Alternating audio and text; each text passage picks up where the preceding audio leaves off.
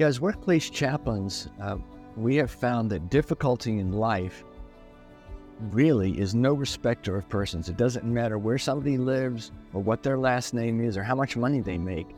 The question is when stuff happens in life, and it's not a matter of if, but when it happened to any of us, the key question is do we have resources in place that can provide us provide assistance in times of difficulty? We have been told from company leaders have been reduced. So company turnover, reduced healthcare costs, um, increased performance, and ultimately improved bottom line because you are you are helping to stabilize the employee base. So there is one industry that has had an outsized role in shaping the entire um, workplace chaplaincy industry, corporate chaplaincy, and that's actually the poultry industry. Yeah. Our largest company that I referred to, about 30,000 employees um, under Marketplace, that's in the poultry industry. Largest company under Capital Chaplains by far was in the poultry industry. Um, well, I am so delighted to have a long term friend with me today, Steve Cook. Steve, we've known each other for uh, several decades. I don't know the exact at year. least. Yeah, but you're one of my think, yeah. yeah 25 years. Wow, you're one of my longest term Madison based friends. Uh, we both live in Middleton, which is a, a town that abuts Madison, um, and we've worked together uh, in uh, previously at InterVarsity Christian Fellowship and stayed friends over many years. Steve is the director of, re- of regional operations for Marketplace Chaplains, and I am so excited to have a conversation with you, Steve, about chaplaincy, corporate chaplaincy. I know so many have heard about chaplaincy. Uh, I think when we think about chaplaincy, we often think about hospital chaplaincy. Maybe that's the first thing that comes to mind. Um, but the field is so much more diverse. Um, and you've been in this corporate chaplaincy field for a long time, and I'm just excited to have this conversation with you. It's great to be here, John. Thank you for having me. Well, Steve, let's explore your vocational journey. Um, how did you get interested in corporate chaplaincy? What led you to the role that you play now? Yeah, great question, John. And actually, before we go there, I just want to give a, a quick shout out to you, to Stephen Laurel Brown, the foundation, Upper House staff, for just an amazing work that you all are doing.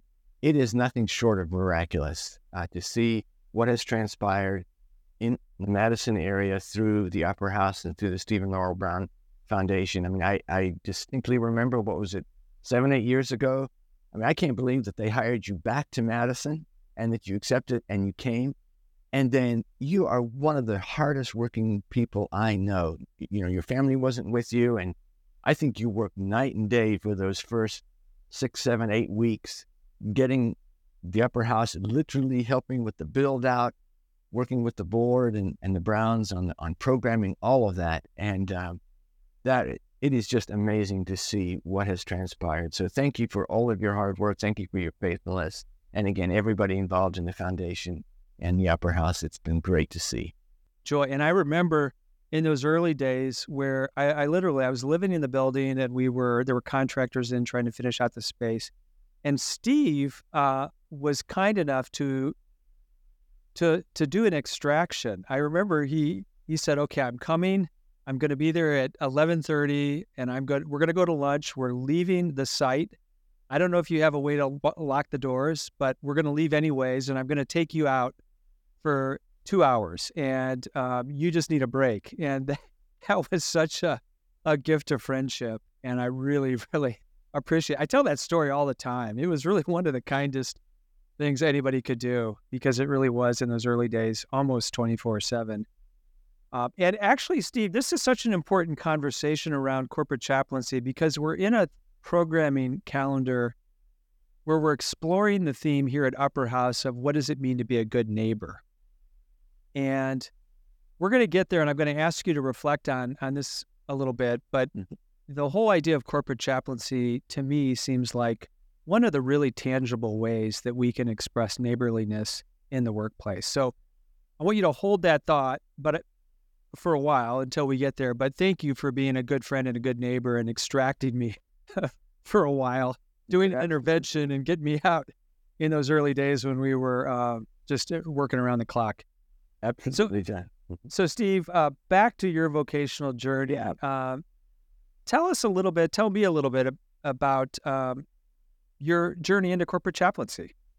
You bet. So, as I think about the last really 40 years, I think of it in two halves. The first sort of 20 to 25 years or so uh, were p- various pieces of the puzzle that were essentially preparation for the second 20 years, and that is the preparation for workplace chaplaincy. So, those initial pieces of the puzzle include an undergraduate degree in business administration and management from Indiana University, uh, attending seminary and taking graduate courses at Regent College, uh, in the marketplace ministry concentration. Of course, Regent is in Vancouver, British Columbia, Canada. Then um, a key piece to the preparation for workplace chaplaincy, I believe, was serving for 15 years with InterVarsity Christian Fellowship, the National Service Center in Madison, Wisconsin. Um, this, of course, included a time of extensive team building and, and leadership development, theological training, as well as a partnership with InterVarsity's, what was called at the time Marketplace Ministries. You'll remember, of course, um, under the leadership of Pete Hammond, who was a, a close mentor to you as well. Uh, those were formative years, so many opportunities for training and equipping. Then on the caregiving side, um, I served, was privileged to serve for 10 years as executive pastor of High Point Church, uh, located in Madison. It's a, a, larger evangelical church. And there, the training and equipping continued, specifically in the area of what it means to be a pastor. So, a lot of those skills and abilities are transferable into workplace chaplaincy, but there are differences. And I'll mention that, I think, a little bit later. Yeah. So, all of that then, in, by way of preparation, allowed me to have a sort of a ringside seat into what was happening in the broader workplace chaplaincy movement, if you will. And I noticed this this sort of sub movement called workplace or corporate chaplaincy. And that sort of got my attention. And I, I believe through God's leading, um, He helped me establish uh, a company. I set it up as a, a limited liability corporation and I called it Capital Chaplains. This was in the year 2005. So, Capital Chaplains was this region, that's the south central portion of Wisconsin, uh, the first workplace chaplaincy initiative, and had the privilege of running that for about 15 years. And then I'll tell you what that morphed into. So, uh, that was the first official sort of launch into workplace chaplaincy was the starting of Capital Chaplains and um, was privileged to serve a number of companies over those 15 years. Was able to go full time myself after about two or three years of, of launching it, and then uh, uh, was also able to subcontract then and hire uh, at any given time seven or eight chaplains to help with the the service delivery and with the ministry opportunities. Almost immediately after I launched uh, Capital Chaplains, I started getting calls from people around the country saying, "Well, are you going to bring capital chaplains to our town or our state?" And um, I, the vision was always to be very relevant in our part of the country, not to become national under capital chaplains. So I would spend quite a bit of time with these folks. I would send them, you know, back office documents and resources, etc.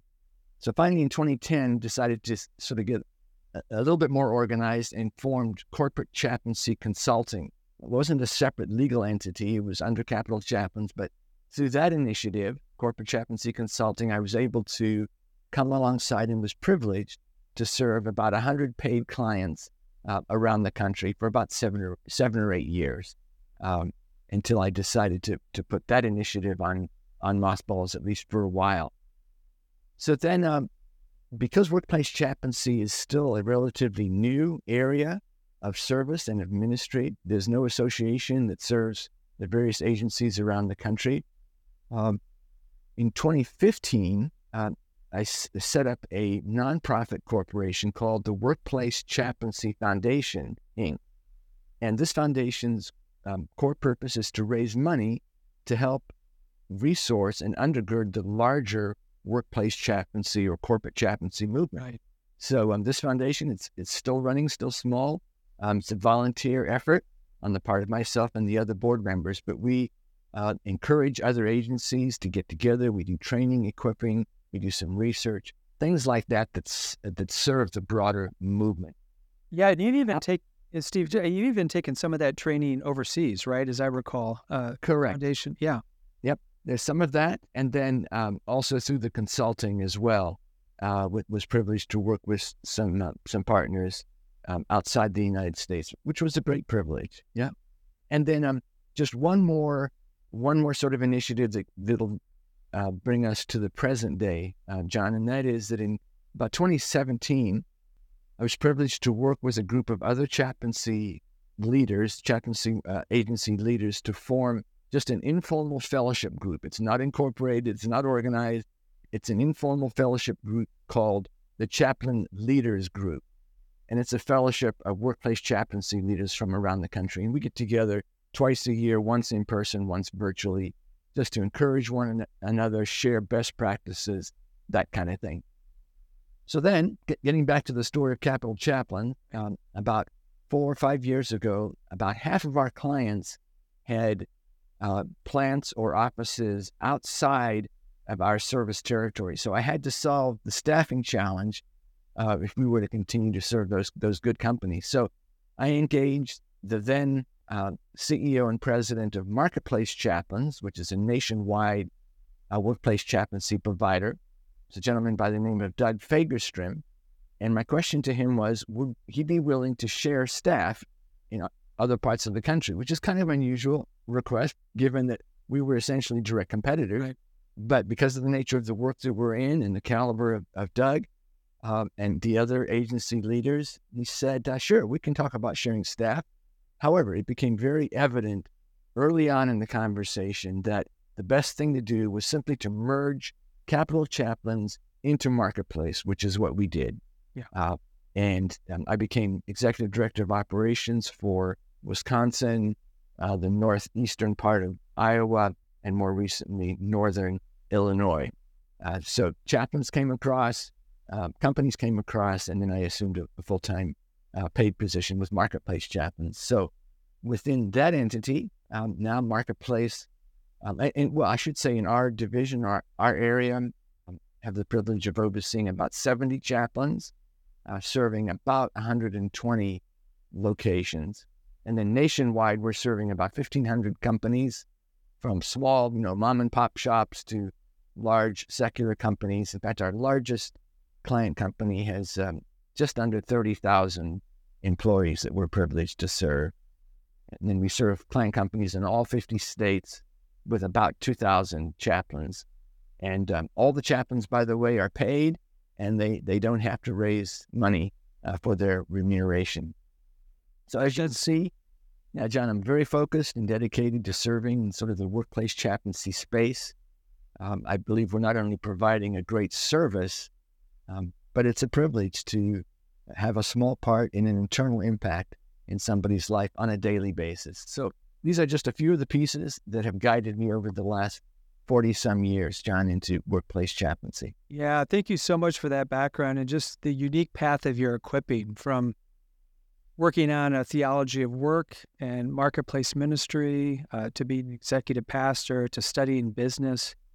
Uh, I can just see how all these pieces really do come together to to really help you not only serve uh, corporate chaplaincy, but to be an advocate uh, more broadly for the move. And I know the movement's really grown significantly over the last couple of decades. I think our listeners would be really helped to know what a corporate chaplain does. Um, again, we probably imagine certain things, but uh, could you walk us through, I don't know, a typical week or month? Uh, and maybe it varies from from place to place, but to the extent that there are some rhythms and patterns of corporate chaplaincy, what do they look like? Yeah, as workplace chaplains, uh, we have found that difficulty in life really is no respecter of persons. It doesn't matter where somebody lives or what their last name is or how much money they make. The question is when stuff happens in life, and it's not a matter of if, but when it happened to any of us, the key question is do we have resources in place that can provide us provide assistance in times of difficulty? So let, let me address the question by first talking about our operating values because that informs our practice. So couple key values that guide our work and guide the practice of workplace chaplaincy. Um, we offer what we call the employee care service. That's sort of the the umbrella term that we that we are known to provide. Um, first, sort of operating value is that it's voluntary and it's permission based. So employees can take advantage of a chaplain service or the employee care service or not. Um, we will not force a relationship on an employee. We wait to be invited in. Right along with that uh, is that our conversations have to be confidential. So whatever it is that employees talk to us about as workplace chaplains, it's confidential. Trust, as you can imagine, is very, very key. And that's something that we guard very carefully. Um, you know, a modest per employee per month fee is paid by the company. So it's a free benefit to the employees. Another aspect of it is that it's it's independent of company operations. So why is that important? So clearly we're we become part of the fabric of a local community, a local a location or a local company. But the content of what we talk about remains confidential. So we report in general trends, the kinds of conversations we're having with team members or employees, but we don't um, talk about specific individuals, of course.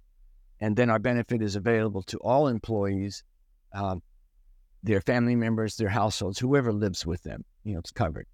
So, yeah, the kinds of, of topics that, that we cover. And again, it's it, whatever the employees want to talk about, whatever's on their mind. So it's things like, you know, stress management, uh, mental wellness, relationship issues. So marriage, parenting, aging parents, that kind of thing.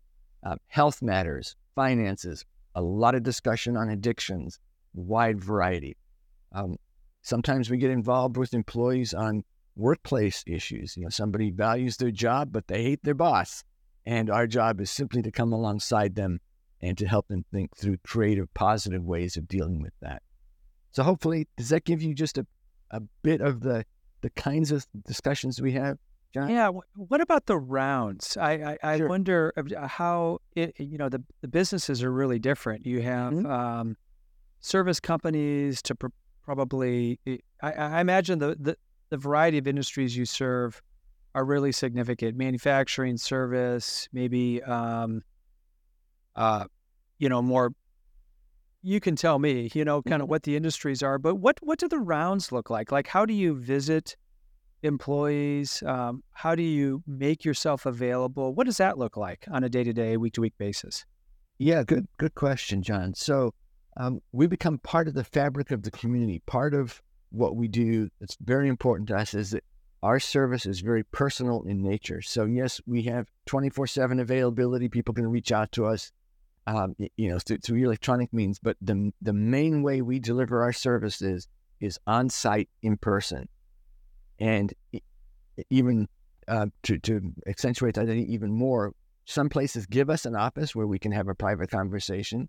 But I encourage our chaplains don't hang out and hide out in an office. Be out where the employees are. So we ask permission for chaplains to be able to wander the floor, wander the plant, the assembly line, uh, whatever it is, the office suites, uh, on a regular basis. So typically it's a weekly basis, and they make contact with employees if there's something there uh, that the employee wants to talk to the chaplain about. They can on site, or they can set up an appointment or, or talk during a break or or after hours. So it's it's very relational. It's it's based on on-site rounds. As I said, we become part of the fabric of the community.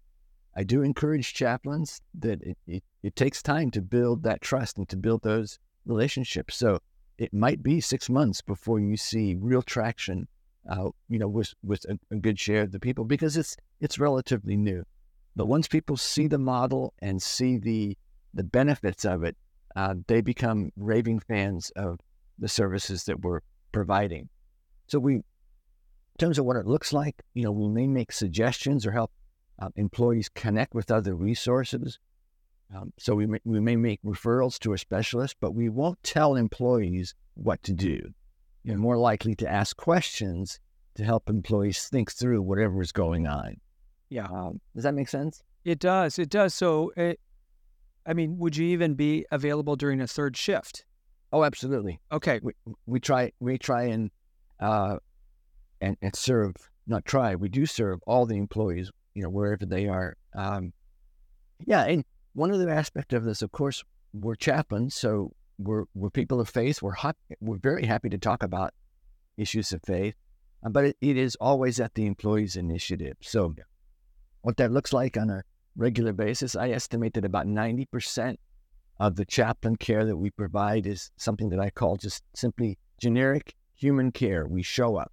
Okay, the other ten percent, approximately, tends to focus on matters of faith, and these are more typically than not, very significant conversations. So that gives you sort of a sense of what we're, the kinds of conversations that we're having and the environment that we're working. Yeah. I know one of the values, I want to move on to the economics of this because I, I know there's yeah. a strong business case. But, but before we go there, I'd like to just circle back to, to what I believe is one of your values, and that is to, um, as you've just as you've stated, to to respond, but at the invitation or the request of the employee to explore matters of faith. What happens if somebody comes from a different faith tradition? How do you interact with employees um, from other traditions? Yeah, very insightful question, John. So, as trained chaplains, professional chaplains, we serve all employees regardless of faith or no faith. Okay? So that means our task is to serve everybody. We can affirm, and we do affirm, our faith. So we are Christian chaplains. Okay. Um, if an employee essentially is looking for, I'm going to refer, refer back to that other term that I just used, that, that phrase, generic human care. We we can respond and we can listen and we can provide help as is appropriate. If it is a matter of faith, and they are not of the Christian faith, then our job as chaplains is to find somebody who can help them. And obviously, in that faith matter, and continue to build the relationship with them. Yeah. Um, so it is not to try and um, talk them out of their faith if it's different than ours. It's very much a listening, serving posture while being authentic to our own faith, tradition, and convictions. It is very helpful. So this is not a corporate chaplaincy is not about evangelism or conversion. It's about generic care and responding when invited pastoral care that is rooted in the Christian faith tradition, which you you clearly come out of. But but if someone is not of that tradition, finding um, a clergy person or person of faith leadership that can assist them in their particular faith and tradition needs. Is that a, is that a good mistake? Absolutely, you got it. Yeah.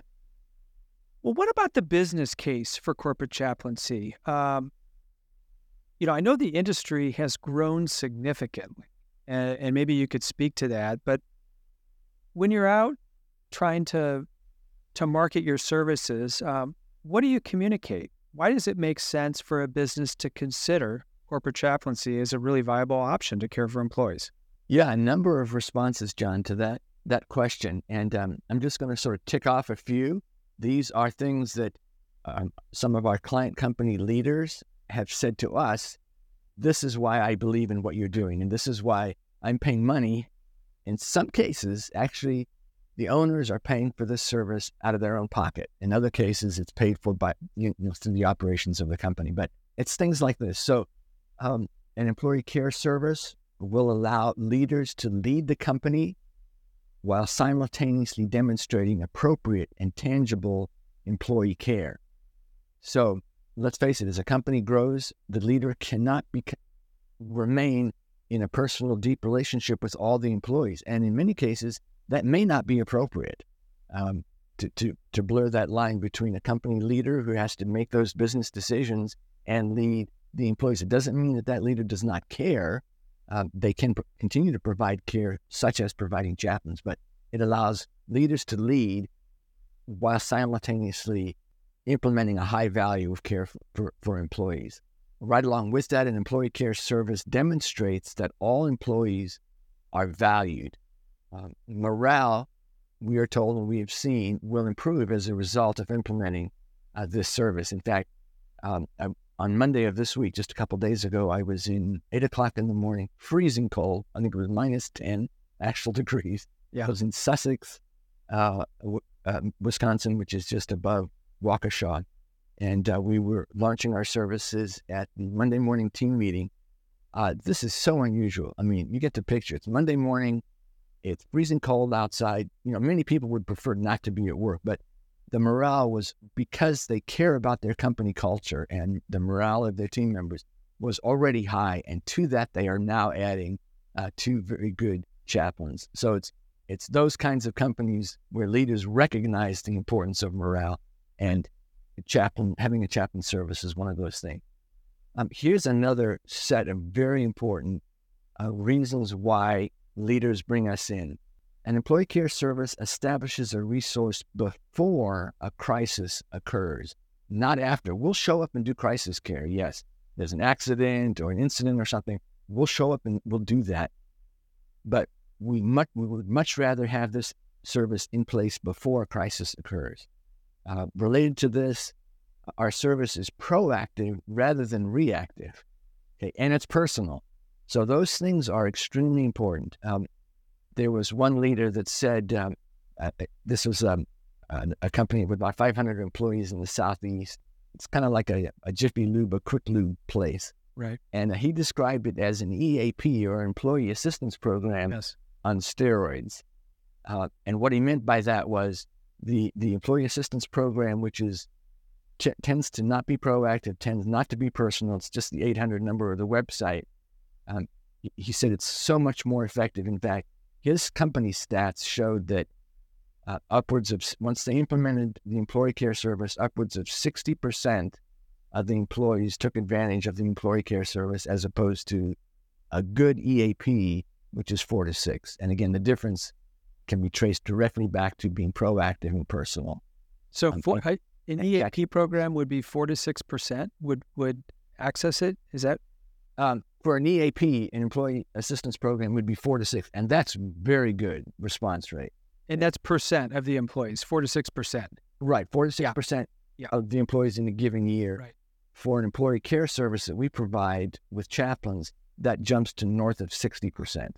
That's amazing. And, and, again, it's I mean it's a significant difference. Again, because it's proactive and personal. Yeah. Yeah. So the downstream costs, I can imagine. You know. Yeah.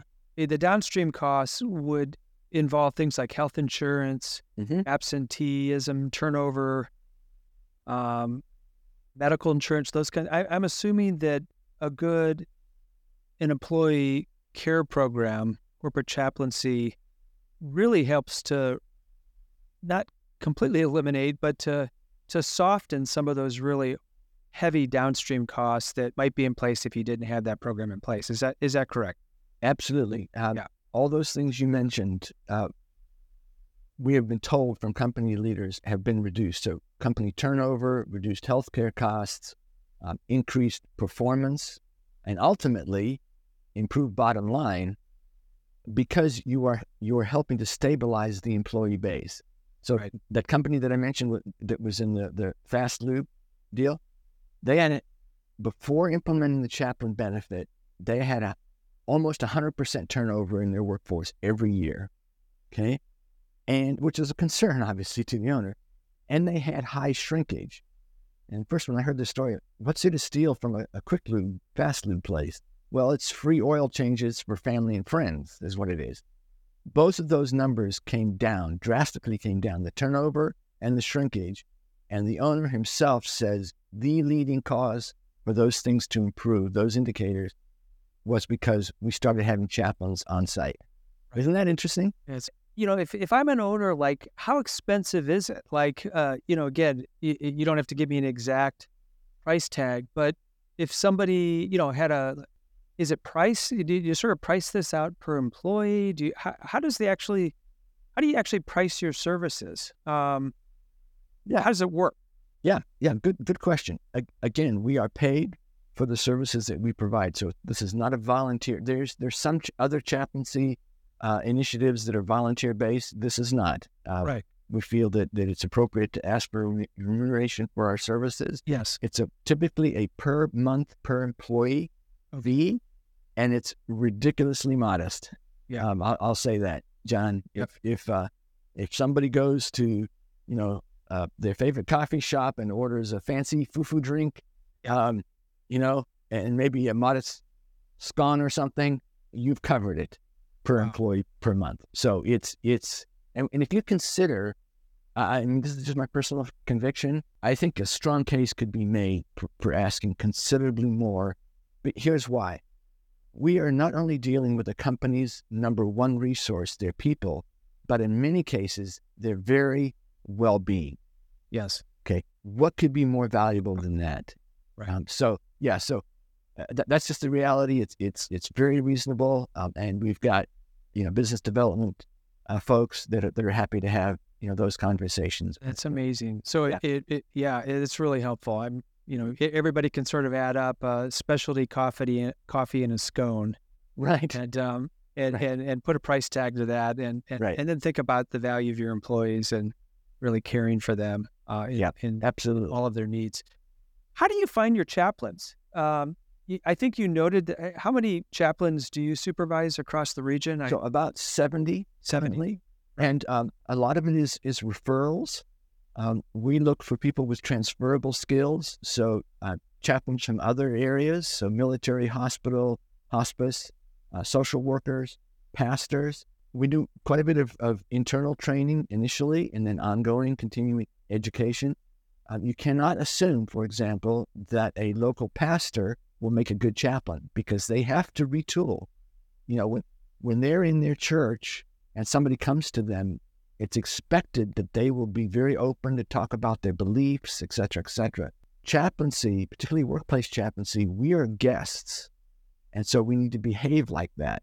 It's not a platform for anything, for us to say anything we want to. We're there to listen and to ask questions and to be helpful. So some people in other areas, disciplines, you know, that's a bit of a bit of a change in paradigm, change in their thinking. Do, do staff need to have formal theological training? Um, um, that certainly helps. It's not a requirement. And again, we we we factor in a number of different things, including formal education. But we also look for people that have had real world, so to speak, marketplace experience. So they they know what that world is like, and they can right. they can function well in that environment. Right. So we've talked about the benefits, and they they seem countless. Um, I'm going to ask you to put on your critical thinking hat and and to spell out the downsides. What is the negative case, uh, if if you can make one for corporate chaplaincy? And actually, it relates to just what we talked about. When there isn't sufficient training or understanding, like the difference between being a pastor and being a chaplain, then we can sometimes get into some potentially troubled waters. So, for example, if um, a chaplain breaks the trust of an employee or potentially breaks confidentiality, that can spell trouble very quickly. I mean, I've had, uh, you know, situations happen. It doesn't happen often, thankfully, but every once in a while, a chaplain will do or say something that gets the attention of somebody up the the organizational um, chart, and they will call and say, "What's what's going on?" Okay, and it invariably comes back to uh, there wasn't sufficient training or sufficient understanding of that chaplain's role. So, uh, not uh, uh upholding trust, not breaking that, maintaining com- confidentiality is, is uh, extremely important. We're very closely related to that is this idea of, of permission. For example, we serve um, some pretty large, um, what could be described as secular companies um, in some cases, we're known as care partners in those companies as opposed to chaplain. That was determined by the company leadership to be more acceptable than the term chaplain. We leave it up to client company leadership to make that, that choice. But every once in a while, a chaplain will not adhere to that permission principle like they should. Now we're we're, we're talking fine tuning in the you know the the rare exception, but um, chaplains are humans and you know human too, and uh, uh, sometimes they, they forget their training. And if, if they don't adhere to that permission principle, sometimes, um, you know, we'll hear about that. So again, it's, it's um, in any community, typically there will be a few people that they're not sure about this chaplain thing, or maybe they've had church hurt in their background, or whatever the case might be. And whatever they think of us or the chaplain benefit, um, it isn't positive. And we give them wide space. We don't force a con- we respect them, we honor them, we'll greet them, but we won't initiate conversation with them. And you know, in most of those cases, once the chaplain has been around for a while, and it might be a year, you know, six months, nine months, a year, um, something happens in the employee's life and they open up and they have a, a wonderful relationship with the chaplain. So, um, yeah, there, there are a few people that. Steve, I meant to to explore some of the industries because I imagine, you know, the workplace is so varied. There's manufacturing, financial services, hospitality. I mean, just think about all the industries and kinds of businesses are, that are out there. Can you give a sense of the range of the kinds of businesses that you serve? Is there kind of an ideal client? Maybe there isn't. Maybe everybody's a potential client. Yeah, so, organization that you could serve. And then how do the services vary? So mm-hmm. if you're working with uh, on a you know, you know on a on a manufacturing manufacturing plant floor, uh, how would the chaplaincy work look different than if you're working in, for example, um, a retail establishment? Sure, sure, or maybe the executive suite, or the executive suite. Yeah. yeah. As I think about this, I think I would respond by saying that um, our services, the chaplain services, is probably dictated more by economic issues, so economic status, rather than industry type. So, for example, those in lower economic status or, or wage, salary range tend to not have as many resources available to them than those in higher income brackets. Um, so, for example, let's just say an employee is having a difficult you know, marriage situation, and the chaplain uh, meets with them and determines that they could really benefit by, say, good marriage counseling. Well, that could take maybe six, seven visits, maybe a hundred bucks a visit you know, that's six or seven hundred dollars. Somebody in a you know more modest income bracket, they they they probably can't swing that. Um, so w- we do see those in lower economic situations take advantage of our services more often simply because we're available and it's it's paid for and we're happy to do that. Um, however, it does not mean that higher income people don't have as many issues. They absolutely do. And uh, they may be more covered and more masked, okay, but they are there and they are just as significant. It, it potentially is just not out there. It's a little bit more more hidden. How we provide the chaplain service may differ.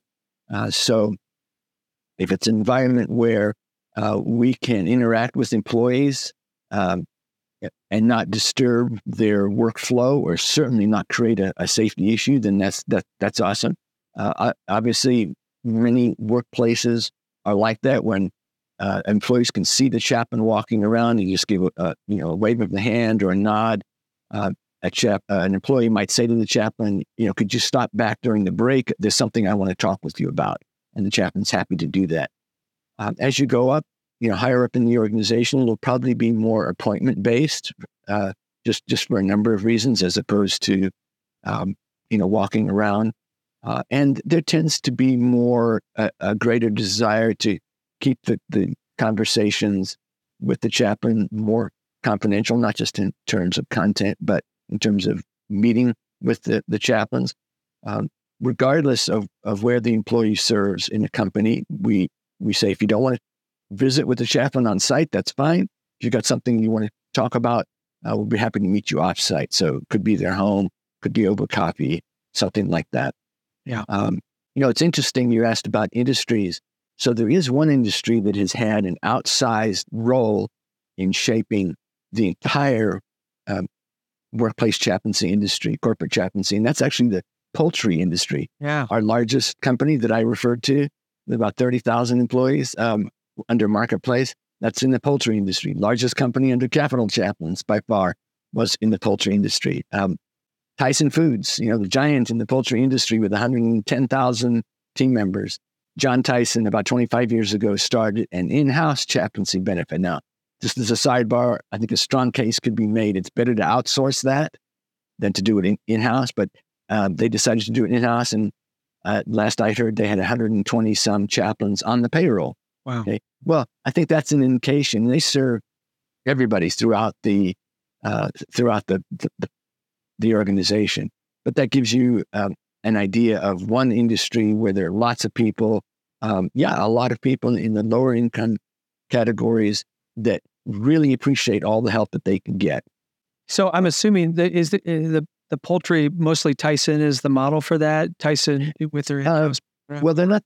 Yeah, they're not the only one. They're, they're the only poultry company that I know. There could be others that have in-house chaplains. Everybody else is contracted with um, companies like Marketplace Chaplains. Yeah, but is there, you mentioned the poultry industry being a, a heavy user of corporate chaplaincy. Is there are there other reasons for why that's the case? Is there some some inherent risk or some reason that corporate chaplaincy has really taken root in that industry, or by extension, does it come from some of these leading organizations like Tyson that started these programs a long time ago, and others started to pay attention and uh, sure. and followed suit? Yeah. So it's interesting to follow the the trends. I think that um, it, it, comes back to the, the business um, reasons for doing it. That if if they can reduce turnover, uh, this is true for any industry, but uh, particularly in the poultry industry, if they can reduce turnover, right. if they can stabilize the um, the employee base. One one concept we didn't talk about, John, that I think is important. I'll mention it now. Isn't just absenteeism, but it's this this idea of presenteeism. Presenteeism. Presenteeism. That's when somebody, I think we're probably all guilty of this if we're honest. Uh, we show up to work physically, but mentally and emotionally, we're someplace else dealing with something. Okay. So that's a big issue. That's where chaplains can really come in and help that employee deal with whatever it is that's causing them to, to be away emotionally and, and then get back to their work, be able to focus on their work. So I think I think for all those reasons, I think many um, uh, coming back to your question, many of the owners and senior leaders within the poultry industry happen to be people of strong faith, and it's out of that commitment to doing everything they can to help um, their employees, their team members. That's part of their conviction in their decision making. Does okay. that make sense? It's helpful. Yeah, it's really helpful. I want to turn to this idea of neighborliness. Um, mm-hmm. And you started to hint at this that corporate chaplaincy is a way to, to to act justly in the world. Uh, and the way I think you communicated this is that corporate chaplaincy often provides or fills in with services that might not be available to employees that are that have lower economic means and it offers these things that might be you know more readily available to those with more financial as you've thought about this idea of neighborliness particularly jesus' command to to love our neighbor. How does corporate chaplaincy achieve that end? Oh, very good question, John. And we could spend a lot of time on this, but but trying to narrow it down. Um, so as we think about yeah, the story of the Good Samaritan in the Gospel of Luke, chapter 10, um, the idea of neighborliness, neighborliness, just as you set it up, I am reminded actually of a formative story. It's a very Good Samaritan like story that helped launch the entire field of workplace chaplaincy. So um, let me just give you a thumbnail of it. And if, if listeners want to dig into it more, the word chaplain actually originated from a literal Good Samaritan story that occurred about 337 AD. A, a young man of about 20 years of age by the name of Martin of Tours and who was a serious follower of Jesus, okay, history tells us, he was forced to serve in the Roman army because his dad was also served in the army. And, and in that uh, setup, sons automatically had to serve, okay? So he wanted to go into sort of vocational ministry, church based work, but he had to serve in the army. Okay.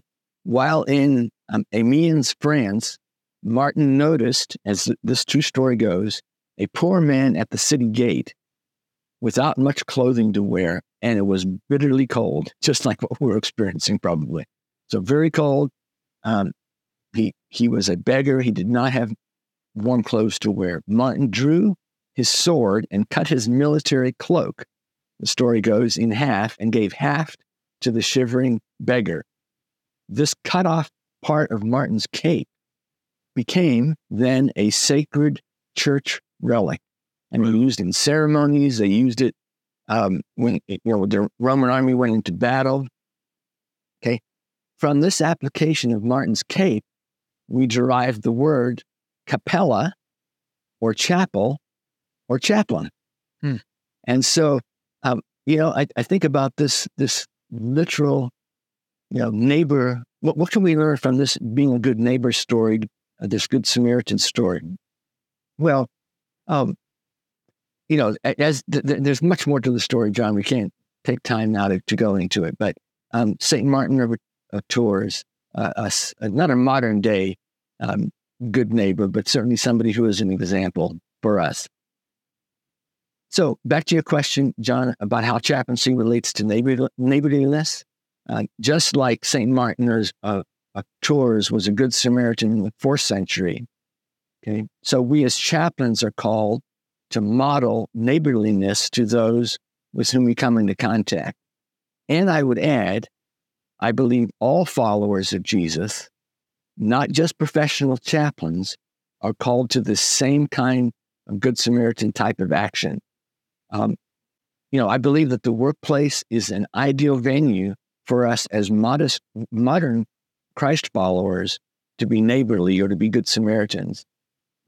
I mean, think about it. Opportunities abound to provide help and hope to fellow employees. Um, and John, as we track sort of the, the, the marketplace movement um, and what that means, we've come to understand, right, that, that the marketplace, the workplace, is where most people spend the majority of their time.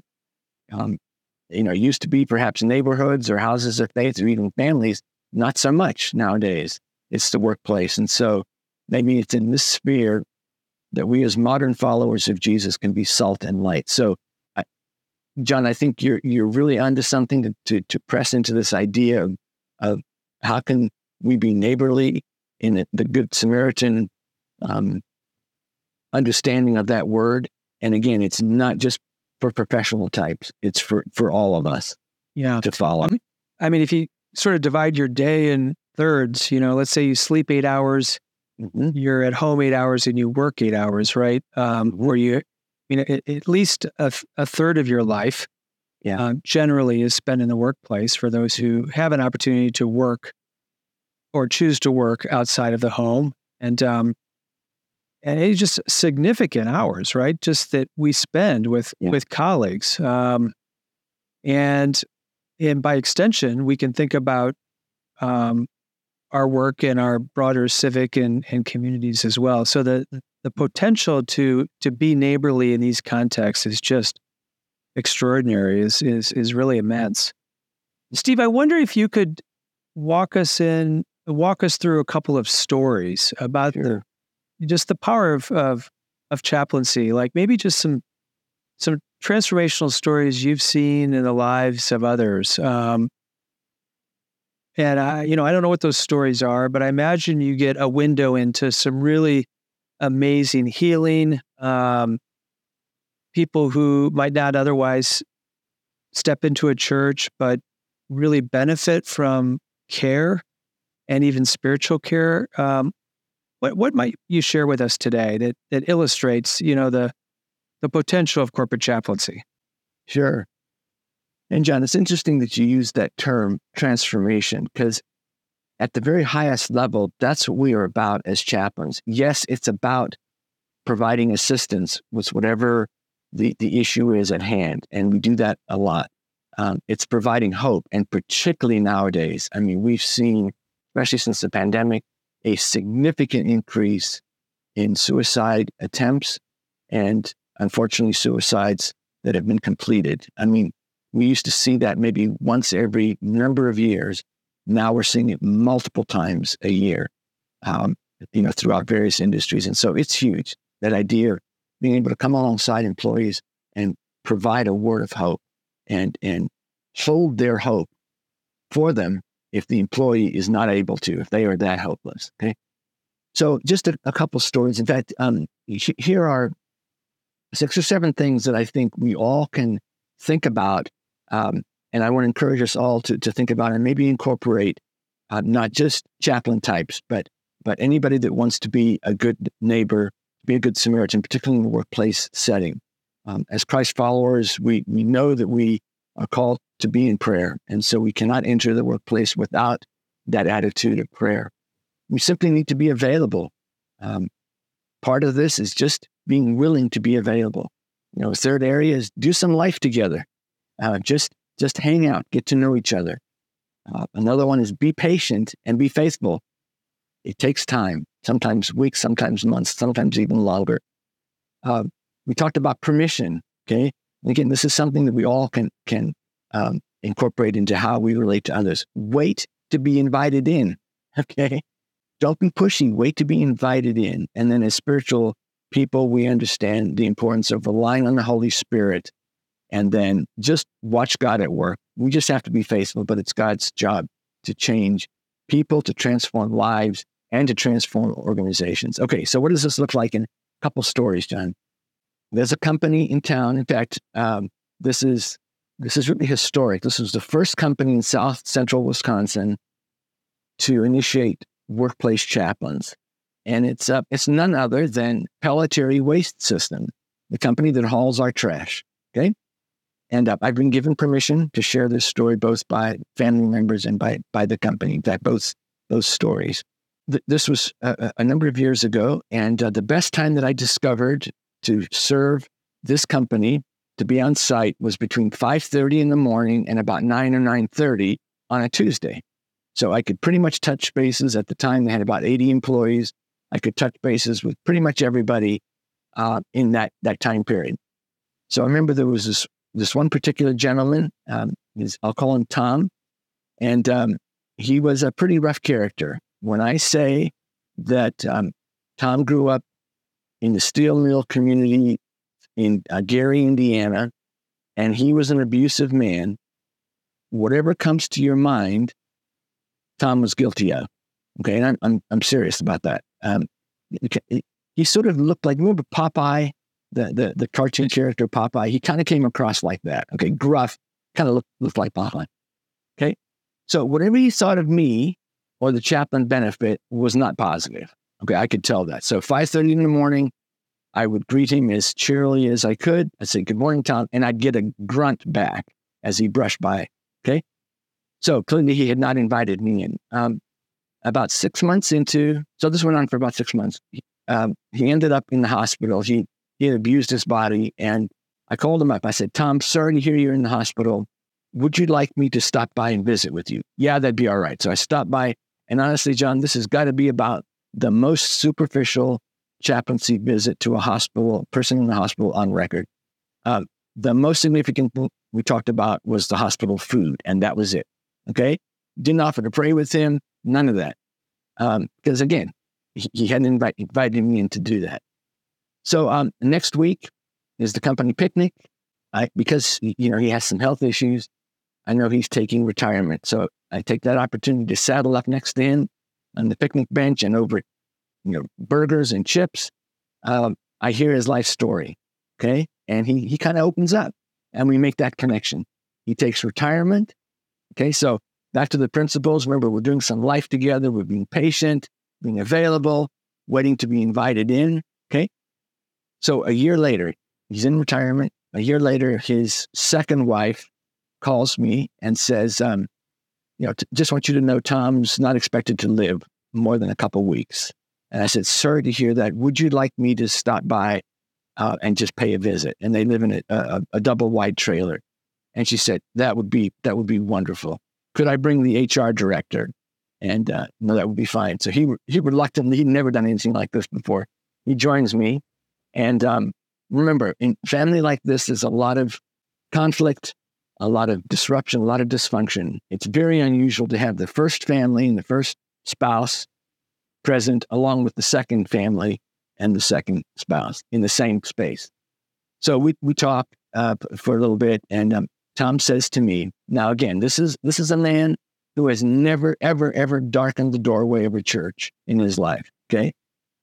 He says almost right away to me, um, you know, skip the small talk and how he's doing and all that. He says, Chaplain, he said, this is Tom speaking. He said, I want you to know that um, I believe God, the God of heaven, has spoken to me and that he has forgiven me of all the wrongs that I have done to people. Now, I knew Tom was up to something because he had been calling his former employees and, and coworkers back at the shop.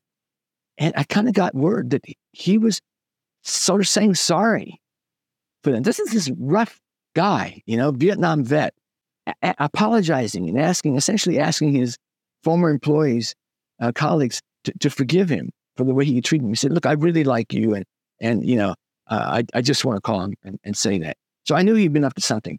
He says to me, "I believe God has forgiven me for all the, the ways I've messed up in my life, and however many weeks or days He gives me, my job is to reconcile with those people." So is is was Tom going through a, a deathbed conversion?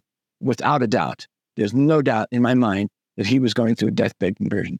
So at the end of that conversation, um, I do offer, because it's very appropriate, um, to, to have a word of prayer. He says, absolutely. We all join hands, we pray. Again, this is new territory for the HR guy. So we, we say our farewells. Two weeks later, oh, at the end of that prayer time, remember this, this is the guy that had did not have the time of day for me for six months. Okay. After that prayer, he says to his, his current wife, um, if you've not already picked out somebody to officiate at my funeral, um, I would like Chaplain Steve to do that. And then hear, hear these words, John. His next words were, because he knows my heart. Okay. I mean, that is, that is the sweet spot for workplace chaplains. Okay. To be able to hear those words from somebody like Tom. Okay.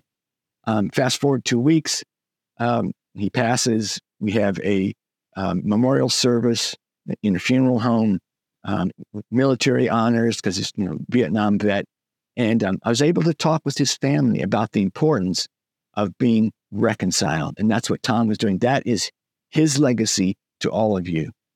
So you know, I look at that and I go, that's that's why we do what we do. That's why we show up for six months at five thirty in the morning, you know, and and we try and have conversations, and in some cases, people keep us at bay. So um, one other quick story, John, and then um, I know we need to need to wrap it up. I was privileged to serve actually the same couple. Um, one, the the wife, I'll call her Kelly, worked at one company, and um, Josh, call him Josh, he worked at another company.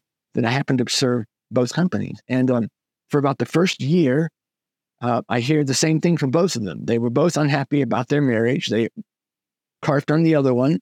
Um, you know, Josh would say, you know, Kelly just wants to spend her time down on State Street, which, as you know, is full of bars, and she's a married woman with two young kids, and she swore nothing bad was happening, etc. And and you know, Kelly would have the same kind of things to say about her husband Jay. So the pain level was not high enough to do anything about it. Uh, that went on. Then one day, everything changed, and um, remember the, the principle, you know, be, be patient and be faithful, wait to be invited in. Okay. So Kelly had a customer service job. And I should tell you, by the way, the company that she worked for um, is owned by Christians. It has Christian values in its purpose statement. Okay. Um, that in an ideal world, everybody lives up to. Well, there was one team that Kelly happened to be a part of that was not living up to the company values. the level of swearing was off the charts. Interestingly enough, the treatment of women and the telling of off color jokes was significant in this team. Okay. And again, the company has Christian values about conduct. And uh, the worst offender was the one woman on this team, Kelly. So one day, about a year in, she says, So, chaplain, do you think that somebody could find a personal guru? Whoa, the conversation has just gone very significant. I know that she's not asking, you know, in the true Hindu guru um, thinking. She's asking, is there such a thing as a spiritual guide for me? So we get permission to, to have the conversation offline. Um, you know, quickly determined that she's asking some very deep spiritual questions. So I said, Kelly, I'm going to describe three people, and I want you to tell me who you would like to meet with. For a variety of reasons, it's not going to be me. Okay. It needs to be a, a more mature woman. And so I, des- I describe a counselor, I describe a spiritual director, and then I describe somebody whose first name is Edna. The only way to describe her is that she does spiritual warfare. Okay. She does almost like Old Testament prophet kinds of work. Okay. Kelly says, without a doubt, I would like to see Edna. So I call Edna up. I say, Would you be willing? She thinks about it, prays about it comes back and says, okay, I will meet with Kelly. Kelly has no idea what she's in for because she is going to have an encounter with the living God. So they start meeting, meeting weekly, Kelly and her her mentor, her spiritual guru, if you will. And um, they they meet together for two or three hours a week, and Edna has her reading scripture. The transformation is almost immediate. Okay, she then becomes a follower of Jesus, turns her life over to Christ, and six weeks in, um, by the way, with the, the conversation with the with the HR manager about this team, I said, I said to the HR manager, um, "Do you see this inconsistency in this team, the treatment of women, and the level of swearing as being inconsistent with the company values?" And he said, "Actually, no, I don't." A couple weeks later, he said, "Yes, I do. I see it." We did some brainstorming, okay, together, the two of us, the chaplain and the HR guy. What could we do about this? And this is so lame, John the best thing that we came up with was like a swearing jar. If somebody let one rip, they'd put a quarter in a jar, and the end of the week we'd order pizza. I said, "Come on, that is so lame." So we didn't come up with a solution. Okay, and I, again, I think God had other things in mind. So along comes Kelly. She has this this um, raises this great question. Starts meeting with Edna. Um, six weeks later, um, Kelly says to me, "You know, my eyes have really been opened she said, and we had not talked about this at all. She said, My eyes have really been opened. She said, The level of swearing within this team is completely unacceptable. And the level of, of the, the way people are treating women is not good. It's degrading. That has to stop. And she says, I believe it's my task from, from God to help turn this around. So, you know, back to your question, John transformation. Here you go. two stories where lives are transformed. The second story was Kelly. And by the way, her marriage uh, uh, improved as well. Here you have an, an example where there's a dramatic transformation of an individual or individuals and a whole team. And that's the area where we as workplace chaplains have just an incredible privilege to play a small part. Steve, thank you so much. This has been a really enlightening conversation. We will put um, contact inf- information for you in the show notes. Um, and just thank you for the amazing work you're doing through corporate chaplaincy in the workplace. Well, John, thank you for having me. And um, it's been a joy and, and a privilege. Well, I'm, I'm grateful for you.